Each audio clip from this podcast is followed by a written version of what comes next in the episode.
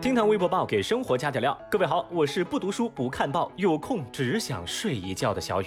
周末这两天，我突然明白了一个道理：成功和失败其实是可以同时出现的。比如说，我的失败就成功的引起了你们的注意。来吧，今日份厅堂微博报，赶紧走起！微博三百零二万人关注，女子趁店主不备，将烤鸭塞入裤裆偷走。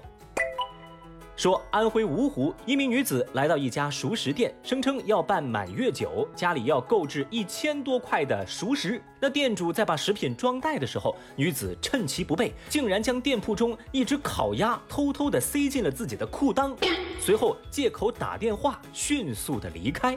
而这一切啊，都被店家所安装的监控。拍个正着。据悉，女子拿走的烤鸭价值四十块左右。熟食店的老板娘表示：“啊，希望早点找到女子，问清楚对方偷鸭的缘由。”胆大呀！哇，这波操作真是把小雨我狗眼都闪瞎了，好吗？原来裤裆不只能遮羞，还有人用来塞烤鸭。对此，微博网友们也感到十分的困惑。有网友就表示说：“瞧这不可描述的操作，也就几十块钱，大可不必呀。”哦，有人则评价说。这不光穷，人品还不行，吃的时候就不嫌味儿大吗？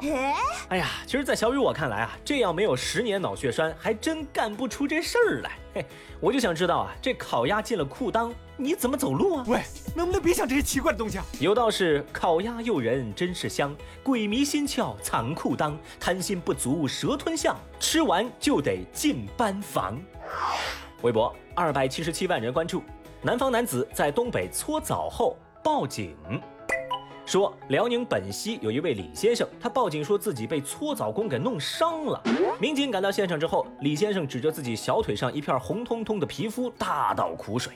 他说啊，搓澡师傅太狠了，一双手就像铁钳子一样，搓个澡，快把自己的肉都给搓下来了。原来这李先生是南方人，他早就听说东北有一种浴池文化，归纳起来就是先泡再蒸，先搓再冲。今天呢，受朋友所邀来长长见识，没想到身体和心灵都受到了沉重的打击。李先生表示，在南方淋浴都是隔断的，而且人呢基本都是穿着内裤冲洗。但今天来了北方的澡堂子，我的天哪，看见一片片白花花的肉，他就有些眼晕。哦，而更大的打击则在后边。他的朋友示意他去搓一搓，李先生呢就带着好奇躺在了搓澡的椅子上。这搓澡师傅往李先生身上一捋，李先生就觉得自己已经骨肉分离了。本来呢，他想着男子汉坚强点，咬咬牙就挺过去了。但没想到搓澡师傅的扒皮式搓澡，根本就不是李先生这南方人能扛得住的。Oh no！当这火辣辣的感觉出现在自己腿上的时候，李先生起身一看，发现小腿的皮都被搓破了，然后就果断终止了搓澡的体验。他就跟着搓澡师傅就搓伤的问题就搓伤了起来。无果后，李先生愤而报警。经过民警的检查，李先生的小腿确实有局部破皮、轻微出血的现象。于是，对于李先生和搓澡师傅之间的纠纷进行了调解。那经调解啊，搓澡师傅赔给李先生一百块用于治疗，李先生则不再追究搓澡师傅的责任。我的天哪，各位朋友，看完这条热搜，小雨我我一时间无语凝噎。你看，这个两个人就搓伤的问题，呃，搓伤了起来。哈哈，这句话可以说真的非常到位。我也真是心疼这搓澡师傅呀，白搓了半天，还得倒贴一百块。对此呢，有网友就评论说：“搓澡师傅那是专业的，下手的力度人家心中有数，觉得疼你叫师傅轻点不就行了吗？又想体验又报警，好矫情哦！神经病啊！”那有一说一。搓澡的时候，皮嫩的地方确实有可能搓破，但搓到报警，这真是没谁了。小雨，我就想问问这李先生啊，这是不是警察再晚来一会儿会儿，您这伤口都快愈合了呀？你在教我做事啊？微博二百一十二万人关注，华东师大出版社数学教辅推男女版。最近，华东师大出版社推出了男生用蓝板、女生用红板的系列教辅资料。材料当中把初中数学分为不同的难度层次，而出版社的官微还发表了标题为“我女儿数学不错，就买男生版吧”这样的文章。嗯，文章还提示说，男生建议用蓝板，不是说蓝板很难啊，总体难度是差不多的，只是部分的章节内容是有差异的。但是网友们却认为这存在男生数学能力强于女生的暗示，有点性别歧视的感觉。之后，华东师范大学出版社赶紧发布微博，表示因引发争议，已经终止了该图书的出版。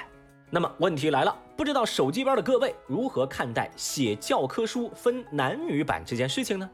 那在小雨我看来哈，且不说男女数学能力是不是真的有差异，就科学的范畴来讲，小雨我确实不了解。但就以我浅薄的知识和智商来看，在初中数学的面前，男生女生性别差异应该不大吧？要真有这么大差异，那不如你考试也分红蓝版喽。微博七百八十九万人关注，丽江三岁男孩被坐白车女子抱走。二十三号，丽江永胜警方官微发布警情通报，说，二零二零年八月二十三号上午十点三十四分，永胜县公安局接到群众报警，在永胜县永北镇东昌路驾考中心附近玩耍的一名男孩，被一名乘坐白色小型汽车的女子抱上车后带走。接警后，永胜县公安局立即组成工作专班，开展堵卡查缉、人员核查等相关工作。光天化日，孩子被拐，这还了得？事件引发全网的强烈关注，网友们一致怀疑这是人贩子干的好事儿。一句话，希望尽快找回孩子，严惩人贩子。